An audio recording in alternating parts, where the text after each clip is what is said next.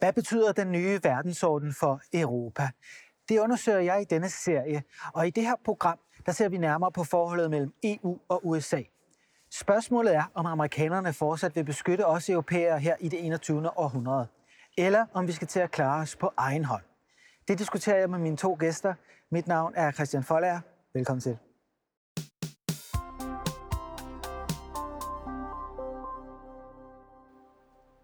Og også velkommen til mine to gæster. Lars Bangert Strove, generalsekretær i Tænketanken Atlantsamslutningen. Hvad er det for en tænketank, og hvad går I at lave der? Jamen altså, vi er et produkt af den kolde krig, hvor at uh, tænketanken oprindeligt skulle øh, lære folkene at elske det transatlantiske forhold, elske NATO, elske USA. Uh, øh, det var måske ikke så kritisk i de gamle dage. I dag er vi væsentligt mere kritiske og skal skabe en, uh, en diskussion om dansk udenrigs- og sikkerhedspolitik. Og også velkommen til dig, Fris Arne Petersen. Du har gjort øh, karriere i Udenrigsministeriet og haft mange forskellige titler. Du har blandt andet været ambassadør i USA, du har også været direktør for Udenrigsministeriet. I dag er du partner i et firma, der hedder Rod Pedersen. Hvordan var dine år i USA, og hvad lærte det dig? Og det var den lange historie. Men man lærer jo altid meget, når man kommer ud og lever i et land, arbejder sammen med det regeringsmyndigheder, kan gå til hinanden, tale om emnerne, komme i dybden og rapportere om det, møde civilsamfundet. Så fantastisk lærerigt. Og det, grunden til, at jeg inviterede jer, det er jo, at I begge to har beskæftiget jer meget indgående med amerikansk politik og forholdet mellem Europa og USA gennem mange år og arbejder med det. Og det, jeg vil tale om, det er jo så, hvordan Europa skal forholde sig til de tendenser, vi har set i amerikansk politik de seneste år. Altså den her isolationistiske bølge, der er kommet tilbage, og det var jo især Donald Trump, der bragte på banen med sin America First-politik. Lars, hvorfor er den her isolationistiske bølge rullet ind over USA? Jeg tror, der er rigtig mange grunde til den. I virkeligheden så, så har den nok aldrig været væk, men den har måske været mere dæmpet igennem nogle år. Ikke? Altså, under 1. verdenskrig 1914-18, der havde vi stadig der havde vi amerikansk øh, isolationisme. Under øh, perioden op til 2. verdenskrig og under de første par år under 2. verdenskrig har vi den også. Så det er altså i virkeligheden på mange punkter en tilbagevenden. Hvis du kigger på Bushes øh, tanker, i, i Bush den yngres tanker, jamen så var det i virkeligheden også, at man ikke nødvendigvis skulle være så engageret ude i hele verden. Over de seneste 20 år har amerikanerne brændt fingrene helt vildt ude i verden med øh, engagementet i Afghanistan, engagementet i Irak. Når jeg har talt med amerikanske tænketanker, når jeg har talt med amerikanske officerer og soldater, så er de træt af at miste liv og miste gode venner og bruge enorme summer derude, langt væk. Så i virkeligheden tror jeg, at det, det, det er en relativt forståelig tilgang til tingene, hvis vi havde haft lige så mange døde, hvis vi havde brugt lige så mange milliarder på det her, så ville vi nok også have en, en, en voldsom øh, øh, reaktion i Danmark på, på, på tingene. Hvad tænker du, øh, Friis? Du har været der i USA i mange år, fuldt amerikansk politik tæt. Hvordan kan det være, at America First er kommet tilbage? For som øh, Lars rigtig nævner, det var jo også øh, det, det, bevægelsen hed, dengang Charles Lindbergh stod i spidsen for den, op til en verdenskrig. Det hed også America First Movement. Ja. Nu er det tilbage. Hvorfor? Er det det, som Lars siger, træthed? Jamen, det er en historisk. Jeg er helt enig med, med det, Lars han fremhæver, alle elementerne i det. Det er en historisk politisk realitet, at USA har haft svært ved at forstå, hvorfor skal de blande sig i hele verden? Hvorfor skal USA lede hele verden? Og det er jo også et godt spørgsmål den dag i dag. Hvorfor skal USA måske prøve at komme tilbage og lede hele verden? Det er ikke så let at forklare i alle de amerikanske delstater, hvor det måske føles hårdt. Pandemien rammer lige meget hårdt nu, men også hele det, vi kalder globalisering, har ramt USA på mange områder. Strukturtilpasningen har ramt USA. Hvorfor skal USA som betale den her særlig store regning for deres forsvar? Det er ikke så let at give svarene på. Biden er en af de få amerikanske politikere, der kan forklaringen, hvorfor USA var med til at redde verden mod nazismen under 2. verdenskrig, og derfor den forpligtelse på Europas sikkerhed, som vi har i NATO, en fantastisk smuk idé. Men der må man bare erkende, når du spørger, hvorfor er det så tilbage? Jamen det er det jo, fordi uh, America First, fordi der er gået 70 år siden 2. verdenskrig sluttede. De politikere, der kunne forstå, hvorfor USA skulle være forpligtet på vores rige europæers sikkerhed, og hvor vi ikke engang vil betale det, vi aftaler i øh, NATO-rammerne, at vi egentlig burde alle sammen i byrdefordelings solidaritets navn. De er ikke mange. Og det er derfor, Trump havde lidt spil med, at, tror jeg, tale folk lidt efter munden, lad os passe os selv, lad os trække os tilbage. Men det er klart, som vi vil komme ind på her, det er nok ikke efter vores opfattelse i USA's interesser, fordi de lever i en mere globaliseret verden end nogensinde før. Men det ændrer ikke på det demokratiske, ægte, svære at forklare, hvorfor skal USA være så ledende i verden. Og det tror jeg også, at vi kommer i dybden med her. Mange senatorer vil heller ikke være med til at lade USA spille den her globale rolle mere.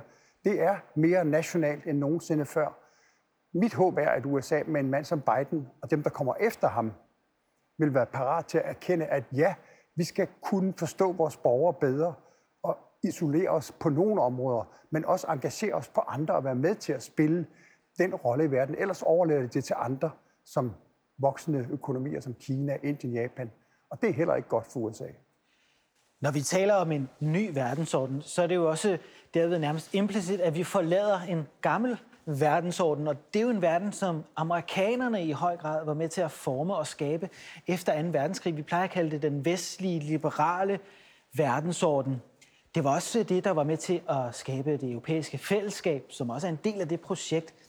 Har den her vestlige liberale verdensorden, den amerikanske verdensorden, kunne vi kalde det, har den så ikke længere, tjener den ikke amerikanernes interesser mere?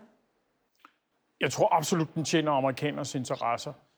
Jeg tror bare, at der er rigtig mange amerikanere, der ikke ved, hvordan den tjener det, og som ikke har forstået måske i virkeligheden at spille det spil, der ligger i denne her. Og at de bliver dybt frustrerede, når de ser en stat som Kina spille det her spil. Fordi en del af det her spil går ud på, at du deltager i en række internationale organisationer i arbejdet der. Du, du, øh, du, du giver lidt, og du får lidt, og der er sådan en, en, en deal i det der, hvor at du ikke nødvendigvis kan putte op i det Excel-ark og så sige, at jeg har, jeg har vundet det her, og jeg har tabt det her, og på bundlinjen så har jeg øh, et overskud.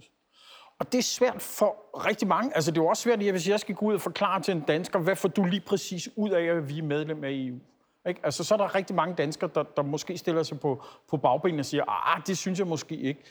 Øh, og for amerikanere, der har set øh, Kina buller frem, og set, at, øh, at kineserne har brugt øh, verdenshandelsorganisationen WTO meget, meget dygtigt til at opnå nogle konkurrencemæssige fordele, så, så trækker man sig lidt tilbage fra den der internationale, liberale verdensorden, fordi det får man da ikke rigtig noget ud af. Det er i virkeligheden, altså er du arbejdsløs, og du ser, jamen kineserne, de kommer over det hele, det er ikke nødvendigvis det, der er den virkelige forklaring, men det går meget hurtigt hen og bliver til det, du kan bruge som forklaring. Og der tror jeg i virkeligheden, at vi har været enormt dårlige i Europa til at tale med amerikanerne og få dem til at at, øh, at komme med på vognen. Og det er ikke det øh, arbejde, som, som, som, øh, som Fris Arne Petersen har lavet som ambassadør, men det er måske i virkeligheden det arbejde, som europæiske politikere ikke har gjort, eller organisationer som min egen, at huske at komme ind og tale med gåsøjne, almindelige amerikanere om, hvad de egentlig får ud af det, og hvad vi får ud af det, og hvordan vi i fællesskab får noget ud af det. En af redningsplankerne bliver måske i virkeligheden Kina.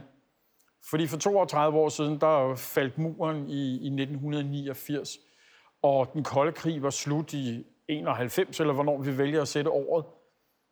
Men i virkeligheden i amerikansk politik lige nu, så taler du helt vildt meget om en ny kold krig. Du taler om, om fjenden som Kina. Og der tror jeg med det, som Joe Biden peger frem med øh, alliance eller koalition for demokratier, der i virkeligheden, der kan vi måske give, øh, give denne her øh, liberale vestlige verdensorden strøm på igen. Men vi skal godt nok tippe ind. Vi skal virkelig med ind til bordet og sige, hvad de får ud af det. Fordi ellers så ser vi bare den her bevægelse. Nej, det har vi ikke lyst til. Det er formentlig noget, vi, forhåbentlig noget, vi kommer tilbage til her i programmet med Alliance af, af Demokratier. Fris, det, du har været med i diplomatiet og fulgt også øh, den udvikling af den nye verdensorden her de seneste år. Efter 2. verdenskrig, så havde amerikanerne jo bygget den vestlige verdensorden. Men efter den kolde krig, så inviterede man, som øh, Lars også var inde på, kineserne med ind i WTO for eksempel, russerne osv. Man regnede med, at demokratiet ville sprede sig, hvis vi gav dem adgang til vores kapitalistiske system, så ville det automatisk også føre til politiske reformer, og at demokratiet ville vinde frem. Nu ser vi, at demokratierne være i krise. Amerikanerne tvivler på deres egen model har vi også, eller har amerikanerne været lidt for naive og, og, og lidt et, en form for hybris, et liberalt hybris af, at nu havde vi vundet, nu kunne vi simpelthen overtage hele verden med vores model? Måske på nogle områder lidt overfladisk og kortsigtet. Jeg tror, vi skal huske, at en af måderne, hvorpå amerikanerne vandt en kold krig på, var at få kommunistkina over på deres side. Ja. Og at en mand som Henry uh, Kissinger, og Nixon, måske ja. uh, verdens sådan, største diplomat for os, uh, gamle diplomater, sammen med sin daværende præsident Nixon, Richard Nixon, lavede nogle af de største strategiske træk i amerikansk udenrigspolitik, siden 2. verdenskrig var vundet. Og der var Sovjetunionen altså så stor en mundfuld og udfordring for USA og for hele den vestlige verden, for Vesteuropa, for Vesttyskland, for Danmark, at USA var nødt til at lave det her geniale skaktræk og vinde Kina tilbage til os. Kina var også et af de lande, Japan og Tyskland angreb og overfaldt under 2. verdenskrig. De var på vores side. Og da USA med det der geniale skaktræk får Kina på deres side, og mange andre ting, stærk oprustning, stærk nuklear øh, våbenkapløb, en model, der måske i virkeligheden er den bedste verden har set, markedsøkonomi, kapitalisme, øh, frihandel, alle de værdier, som vi skal prøve at holde USA fast på os i dag, fordi vi i Europa har også lært, at det her er klogt. Så jeg tror, vi skal holde fast i Kina, forankret i det, der i virkeligheden er den liberale internationale orden, som USA, måske sammen med Storbritannien, har det største ansvar og ære af at have bygget efter 2. verdenskrigs afslutning. Og derfor skal vi passe på med at skabe nye fjender i Kina, for at løse vores egne indrigspolitiske problemer. Nok om den del af historien. Jeg tror, at Biden med de otte år som vicepræsident i Obamas administration har arbejdet så meget sammen med kineserne, at han besvarer dit spørgsmål, har USA haft interesser af den globale orden og integrationen af Kina i verdensøkonomien? Ja, det ved han jo godt. Hvis man kigger på det amerikanske kinesiske samhandel, det er jo eksploderet 500 milliarder dollar. Der er så en ubalance. Men de virksomheder i USA, der i den grad Apple øh, producerer i Kina, øh, sourcer i hele verden, der står så bag på Apple-produkterne, designed in California. Ikke made in USA, men designed in California og assembled in China. Den komplicerede verdensorden, de to simple udtryk i virkeligheden dækker over, tror jeg, USA har kæmpe interesse i at bevare. Hvorfor er de så vendt imod Kina i dag, og hvorfor er det så let for Trump at skabe den der kæmpe antikinesiske stemning? Det tror jeg er, fordi det er altid lettere at gøre de der simple regnestykker op, som isolationismen, øh, overse nogle ting, historiens forløb og udvikling, end det er at forklare den indviklede verden. USA er formentlig det land i verden, der efter min øh, regnebog, efter at have været i USA, eller ambassadør i USA i fem år, og i Kina i fem år, og så senere i Europas største land, Tyskland, som jo også har haft kæmpe fordele af globalisering, som vi har skabt den efter 2. verdenskrig, været i stand til at bevare en rolle som fjerde største økonomi i verden med kun 80 millioner indbyggere. Fremragende. Men USA har ligesom ikke fået fortalt hinanden, som Lars også er inde på, hvor godt det går med at være en del af globaliseringen, hvor dygtig USA er til at lede globaliseringen. Og så det andet, som jeg tror er dramatisk, de har ikke helt fordelt goderne så godt, som vi måske har i Danmark og Tyskland og Sverige og Europa i det hele taget. Og derfor er der mange amerikanere, der ikke helt forstår, hvad det betyder for dem. Og de amerikanske politikere har ikke været dygtige nok til at forklare det. USA har jo projiceret sine værdier, demokrati, markedsøkonomi, kapitalisme, frihandel, bedre end nogen anden. Kineserne har så lært af det. Og derfor er de kommet ind i verdenshandelsorganisationen, heldigvis. Og de er kommet ind i WHO, og de er kommet ind i alle de andre organisationer.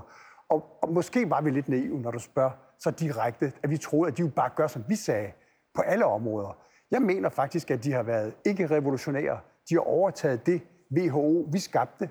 De har overtaget de internationale organisationer, som vi i den vestlige verden har størst ære af at have skabt. Men når så de kommer ind, så skal man jo også, når man repræsenterer 1,4 milliarder mennesker, har et BNP. Jeg så i går statistikken. Siden jeg forlod Kina i 2015, da deres BNP voksede med omkring 30 procent, mens Europa og USA er stået næsten stille.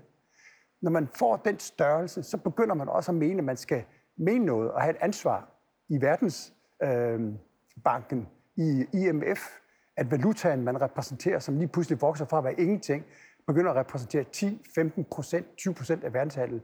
Så de ønsker jo en eller anden form for ny international økonomisk verdensorden, lidt mere demokratisk, hvor byttefordelingen er, er, er mere jævn og solidarisk. Jeg tror, det er udfordringen til Europa og USA. At vi skal have dem videre med ind, som vi har fået dem ind, på vores øh, værdier og idéer, som vi har projiceret. Frihed, demokrati, kæmpe for mere demokrati i Kina, slå hårdt ned, om de går ved siden af sporene, og så prøve at tage kampen med dem, debatten med dem, ind i de der store multilaterale organisationer. Vi må ikke prøve at skabe en ny kold krig. Jeg tror, det er farligt. Jeg tror også, at europæer, der har haft så mange krige, som vi har, virkelig skal være forsigtige. Jeg tror lidt, vi er der, hvor USA var før 2. verdenskrig. Vi vil helst ikke ind i det der spændingsforløb, konflikt mellem USA og Kina. Vi vil helst kunne handle og arbejde fredeligt, fredeligt med alle. Og det tror jeg, vi skal prøve at overbevise USA om. Ikke kun Biden. Biden ved det godt. Han er en klog mand, erfaren mand. Ham har vi, tror jeg, som en af de største vinder i USA. Men der er mange andre tendenser, og især i det republikanske parti, som bekymrer mig, fordi der er en kamp om USA's fremtid og politik i det i republikanske parti, som, som, som jo blandt andet styres af nogle meget primitive argumenter, som, som den tidligere præsident jo er stærk til at føre frem. Et afgørende spørgsmål er selvfølgelig også, hvilken rolle Europa og de europæiske lande selv har spillet i den her udvikling. Fordi et af kerneargumenterne fra især Donald Trump, men jo også andre amerikanske politikere gennem de seneste år, har jo været, at europæerne ikke selv betaler nok for deres forsvar. Vi lever ikke op til de krav, der er om at betale 2% til øh, vores øh, forsvar og beskyttelse af vores bruttonationalprodukt. og vi derfor svigter NATO-alliancen og det transatlantiske partnerskab. Og det er derfor, at den vestlige alliance er i krise. Er der noget om det argument, Lars? Du arbejder jo med det transatlantiske partnerskab. Øh, jeg vil sige, når, når jeg taler med, med samarbejdspartnere, både i Bruxelles og i Washington, så, så er der en... Og, og den har i virkeligheden været der siden, øh, siden før Trump. En frustration over, at vi i Europa ikke bruger nok på vores forsvar. Den findes i mange varianter med Trump som den, den mest barske, men den findes i Biden-administrationen øh, den dag i dag. Altså det der med, at vi skal øge vores forsvarsbudgetter, det forsvandt ikke den 20. januar 2021, da Joe Biden blev præsident. Altså, det er slet ikke væk. Og det er slet ikke væk, fordi at at, at det her Kina noget, det rumsterer i baghovedet hos en masse amerikanere. De ser en kommende konfrontation. Man kan, der findes ufattelige mængder af bøger om det.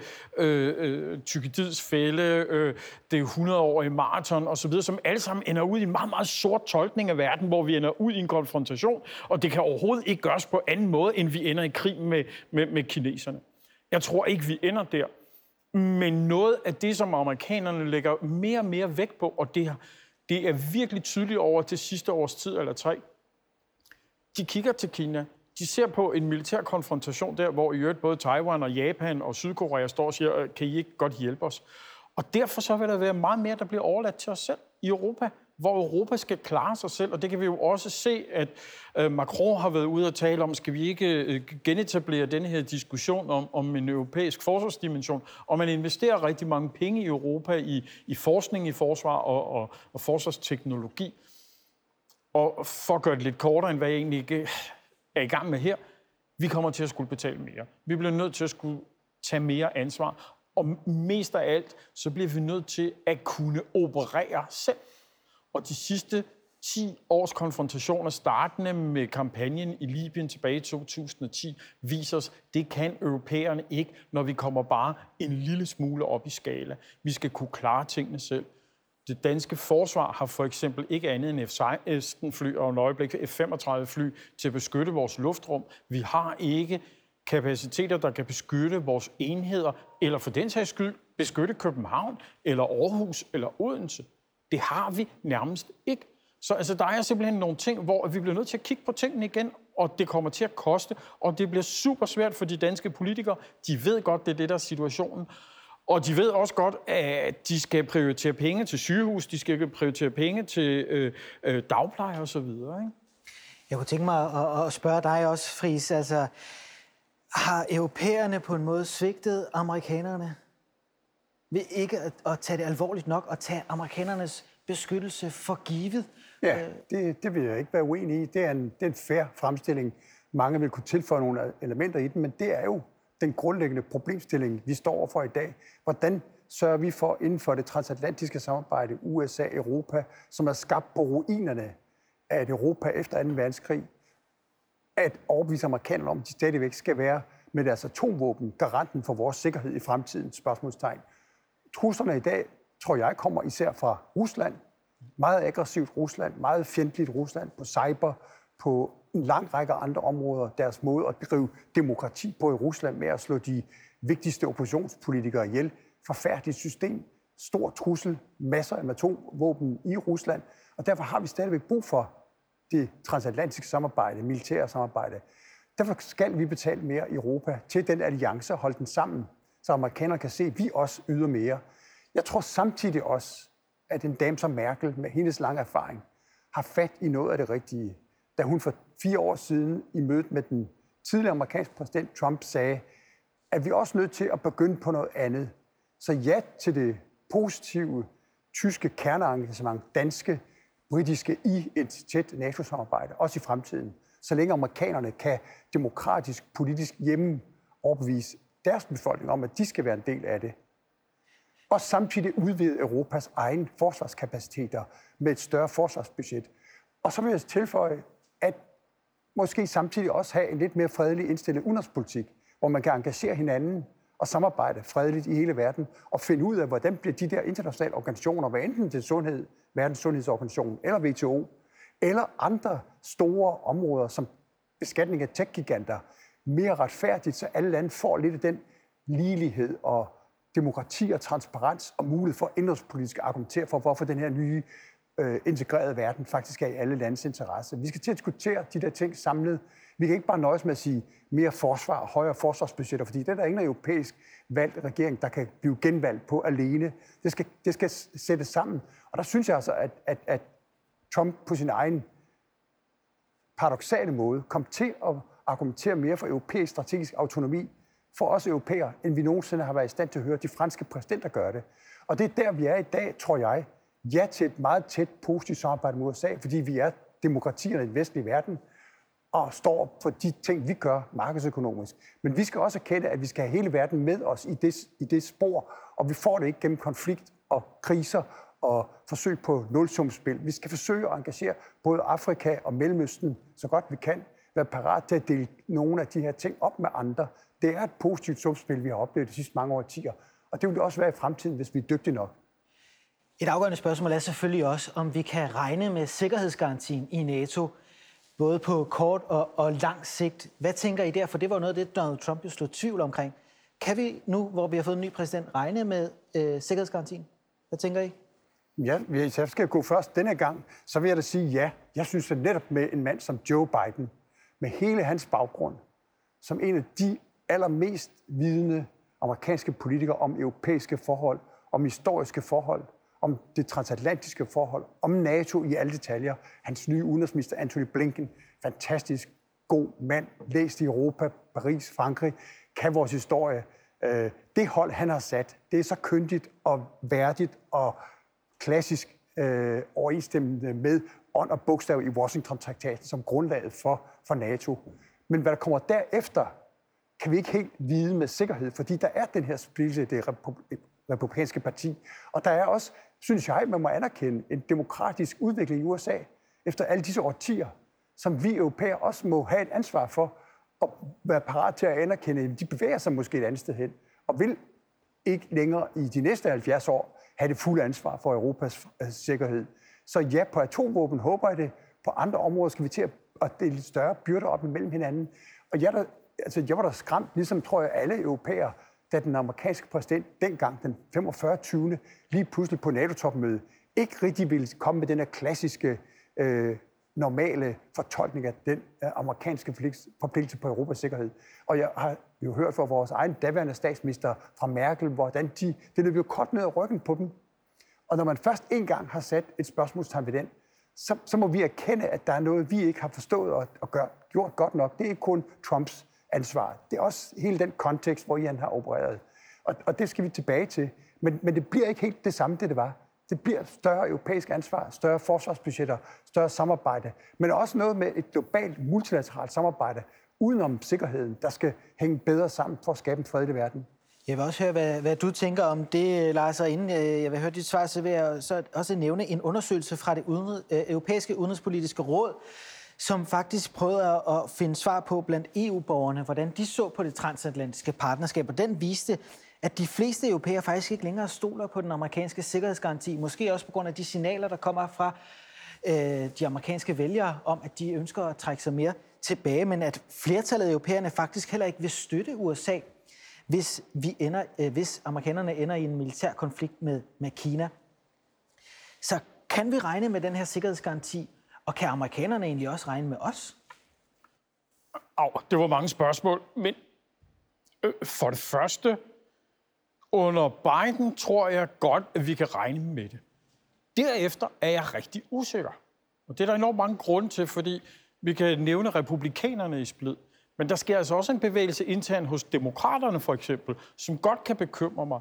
Samtidig har vi USA, hvis demografi ændrer sig sådan så, øh, at de ikke længere har bedsteforældre, der kommer fra Europa, og derved har en, en nærmest fysisk tilknytning til Europa. Ikke? De kan ikke sige, at min, min mormor kom fra Norge, eller min bedstefar kom fra Thüringen i Tyskland, eller, eller, eller de der ting. Ikke? Altså, det, det, det, det kan man ikke sige længere. Så vi skal finde en, en, en, en anden tilknytning. Vi skal tale om, vi har nogle fælles værdier, vi har nogle fælles forståelser, vi får en masse ud af at være sammen for at vi kan bibeholde sikkerheden omkring det her med øh, den fælles sikkerhedsgaranti. Det er den ene del. Den anden del er, øh, Trump iværksatte, øh, accelererede en bevægelse, der i årtier har ligget i Europa med sådan en anti-amerikanisme. Vi så det selvfølgelig voldsomt i 1960'erne med, med Vietnam-demonstrationer og sådan nogle ting, men der ligger hele tiden under overfladen i Europa en eller anden form for bekymring over USA, en afstandstagen til USA, og det må man sige, at selv mine bedste venner, som er går stærkt ind for USA osv., de fik altså sådan en, ah, har vi virkelig lyst til det der? Og så de amerikanske engagementer i Afghanistan og Irak har jo altså også gjort, at rigtig mange europæere med, med fuld forståelse efter min mening stiller spørgsmålstegn ved, har vi virkelig lyst til at gå ind i sådan en konfrontation? Ikke? Øh, giver det mening? Øh, fordi det er jo den, den yderste konsekvens af en hvilken som helst form for gensidig sikkerhedsgaranti, det er, går vi med i en konflikt eller krig sammen med dem, vi, vi er, er i alliance sammen med. Og der siger den klassiske allianceteori, altså på et eller andet tidspunkt, så risikerer man altså, at folk hopper, fordi de ikke har lyst til det mere. Og nu har vi oplevet, at vi har været bange for amerikanerne hoppet, og vi har også oplevet europæiske stater, der ikke helt havde lyst til at gå ind i de engagementer, som amerikanerne oplegnede. Så det er en meget usikker tid, vi går ind i rent diplomatisk, øh, når man arbejder, så får man jo også en masse signaler fra de forskellige lande. Den her krise i det transatlantiske partnerskab, øh, Fris, er der også en stigende mistillid mellem amerikanerne og europæerne? Jeg tror snart, der er en øh, voksende angst blandt eksperter, der sidder og taler sammen i de der øh, vigtige sammenhænge, som NATO repræsenterer, for at den indrigspolitiske udvikling hos hver især ændrer sig på en ukontrollerbar måde, og det i USA selvfølgelig er lettest for os europæere at se, at den er virkelig gal, fordi det amerikanske samfund har i mange årtier været delt og polariseret, og mange amerikanere har talt om et er meget hårde ved deres eget demokrati, dysfunktionelt, og venstrefløjen i det demokratiske parti bliver mere og mere socialistisk, højrefløjen i det republikanske parti bliver endnu mere øh, trumpistisk, og de der to yderlige fløje gør det sværere for øh, midtsøgende amerikanske politikere, både i det republikanske parti og i det demokratiske parti at finde det store flertal sådan bag sig i kongressen. Øh, og det, det vokser, og vi ved alle sammen samtidig, at det er indrigspolitikken, der har primat, der har overherredømme for hvilken slags udenrigspolitik man kan føre. Så jeg tror, jeg tror, det er usikkerheden for fremtidens udvikling og indrigspolitisk. Hvad er det, der kommer efter en Bidens klassiske nyfortolkning af amerikanske interesser på handelspolitikken og sikkerhedspolitikken, der, der skræmmer? Jeg tror, der er, jeg tror, der er angst for, øh, hos mange europæiske øh, eksperter på diplomati og, og forsvar for den effekt, Trump har haft på mange amerikanske officerer. Øh, der er mange forskellige undersøgelser af det, men der er en del af de amerikanske officerer, der også har ændret grundholdninger til mange spørgsmål, som vi tidligere var, var fri for at bekymre os over. Og øh, det vil da være en hver ret, altså at have sin egen mening, og som officer eller diplomat. Men, men det er klart, at der, der sker nogle ting, som vi ikke rigtig kan lide, og som jo også vil være gældende i andre lande i verden, hvor vi, hvor vi skal være opmærksom på, hvad er det for en indholdspolitik, hvad er det for en realitet, folk de står overfor. Og øhm, jeg tror, at der ligger meget i lederskabet men der ligger også meget i at forstå det indholdspolitiske, end vi har gjort før. Og derfor tror jeg, at vi skal til at vende os lidt mere til at kigge på hinanden, forstå hinanden, også i Europa. Vi må jo også tage vores... Vi har også skabt splittelse i Europa, som ingen af os rigtig havde troet. Der, hvor Polen og Ungarn står i dag, hvor de nægter rigtigt at overtage den europæiske retsstatsmekanisme, det er heller ikke helt så godt, når vi skal til at tale med Kina eller med USA for den sags skyld, hvordan vi selv klarer os. Så, så vi har bestemt også i vores øh, egen øh, kontinent i Europa, selvom det går godt, nogle kæmpe udfordringer på selv det demokratiske retsstatsprincip. Og det er jo så også det, der er interessant nu. Hvordan skal europæerne så forholde sig til den her isolationistiske bølge, og hvad skal være vejen frem for det europæiske fællesskab? Og der er jo nogle forskellige muligheder. Man er i Europa, især efter også øh, den her coronapandemi, men også de signaler, der kom fra Trump, jo begyndt at overveje fremtiden rent forsvars- og sikkerhedspolitisk. Og Macron, han taler meget om det, han kalder strategisk autonomi, at vi skal blive en selvstændig aktør og kunne handle udenom de andre super- og stormagter på verdensscenen. Merkel, som du også var inde på, Friis, taler mere om en form for kompromis mellem øh, Macron og så det transatlantiske, at vi skal ligesom holde fast i USA så lang tid som muligt, men samtidig bygge vores egne evne til at forsvare os op langsomt. Hvad hælder I mest til i forhold til, hvad der er klogt her? Øh, hvad tænker du, Lars? Altså, hvis Europa skal opbygge noget selv, så bliver det undelyme dyrt.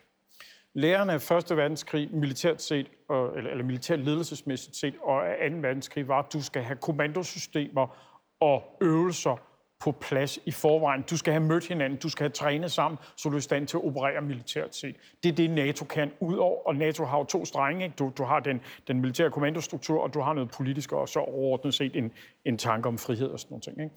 Men, men det der med at have en kommandostruktur, det er rigtig dyrt. Det er rigtig dyrt at have siddet nogle, nogle mennesker, som bare træner, hvis krigen kommer. Og hvis Europa skal have sine egne ting, så skal man virkelig tænke sig godt om, sådan så, at man kan ligesom bruge det som Lego-klodser, der kan bruges på forskellige vis. Men jeg synes, det giver mening. Jeg synes, det giver mening, at man tænker det. Og i virkeligheden, så presser NATO os også. Altså, vi kan jo se, øh, øh, der, var, der har været nogle, nogle efterspørgsel på, hvad Danmark kunne. Og noget af det er jo klassificeret materiale, men det, der kom ud fra den amerikanske ambassadør, og den diskussion, der har været, det er for eksempel sådan noget som tankflykapacitet. Det har Danmark som stat i sig selv basalt set ikke brug for. Og måske hvis vi rigtig gerne vil være rigtig mange timer over Grønland eller sådan et eller andet, det kunne måske give mening der. Men basalt set giver det ikke mening i, i det store regnestykke. Men i NATO- eller Europa-regnestykket, så kan det godt give mening, at Danmark påtager sig, at vi har to tankfly, der kan bruges, hvis vi går i en international operation sammen, så kan vi stille det her til rådighed. Så, så det kræver altså også en, en, en anderledes tankegang hos politikere, hvis vi rent faktisk skal gøre de her ting. Vi skal ikke bare lave sådan et miniatyrforsvar alle sammen, og så har vi øh, 25-30 miniatyrforsvar af forskellige slags, men vi skal rent faktisk tænke, hvordan kan de her Lego-klodser kombineres sammen, sådan så at vi bedst muligt kan agere. Og det vil altså ligegyldigt, om det er en europæisk sammenhæng eller i en NATO-sammenhæng. Hvad tænker øh, du, Frise? Fordi Merkel, og det er jo din sidste post som øh, ambassadør, det var i, i Berlin, og du har jo indgående kendskab til også tysk politik derigennem. Og Merkel, hun fik jo landet det her på et form for kompromis med Macron, hvor man så taler om åben strategisk øh, autonomi. Men kan der ikke være en risiko for, hvis man også vil opbygge sin egen, for eksempel Europa her, og samtidig holde fast i partnerskab med USA, at det kan skabe mistillid med amerikan- overfor amerikanerne, fordi de ønsker jo ikke, at vi laver en Europa her, for eksempel. Nej, det, det er klart, og derfor er det heller ikke, tror jeg, i tysk øh, optik, hverken den nuværende regering med Merkel i spidsen, eller den næste, når de har haft deres forbundsvalg i september, tænkeligt, at de vil forsøge at komme ud af NATO, sådan som den franske præsident og hans forgængere tit har talt om, altså noget europæisk forsvarsdimension og identitet eller Europa her, uden for NATO. Det bliver inden for NATO. Det bliver inden for Washington-traktaten og NATO's rammer og politiske mekanismer, command and control, som øh, Lars grundigt gennemgik det. Alt det, der er så vigtigt at have i fredstid bygget op, så det kan fungere som en troværdig, afskrækkende militær enhed øh, over for eventuelle krisetider. Det, som jeg tror at mest sandsynligt, er derfor, at det er den tyske model, der vinder. Det er den, der er flertal for Europa. Det er den, vi danskere bedst kan finde os i. Men den kommer til at tage lang tid at realisere. Det er i amerikanernes interesse, efter min bedste overvisning, at støtte og opmuntre den her europæiske forsvarsudvikling inden for så tæt samarbejde. I starten i måske mange årtier inden for NATO's rammer, men senere, når verden ser helt anderledes ud, end nogen af os kan forestille i dag, stadigvæk sådan så Washington og Bruxelles, Washington og Berlin og Paris og København er meget tætte. Britterne, som har forladt os i EU, selvfølgelig også en meget naturlig del af det her. Jeg tror, vi vil komme til at opleve nogle chok på vejen. Jeg tror, at russerne er den største garant for alle dem, der ønsker at øge forsvarsbudgetterne for medhold indholdspolitisk for, at det skal vi selvfølgelig. Men der kommer en anden tid efter Putin forhåbentlig, hvor vi også måske kan prøve at engagere Rusland på en anden måde, og hvor de heller ikke med deres dårlige økonomi og fremtid ser ud til at have råd til at forfølge den pur, som Putin har, har, har lagt an her de sidste mange år. Så jeg, jeg er sådan set optimist, at Europa kan være et positivt bindeled med det tætteste sikkerhedsmæssige samarbejde med Washington, med USA, men det kommer til at ændre sig.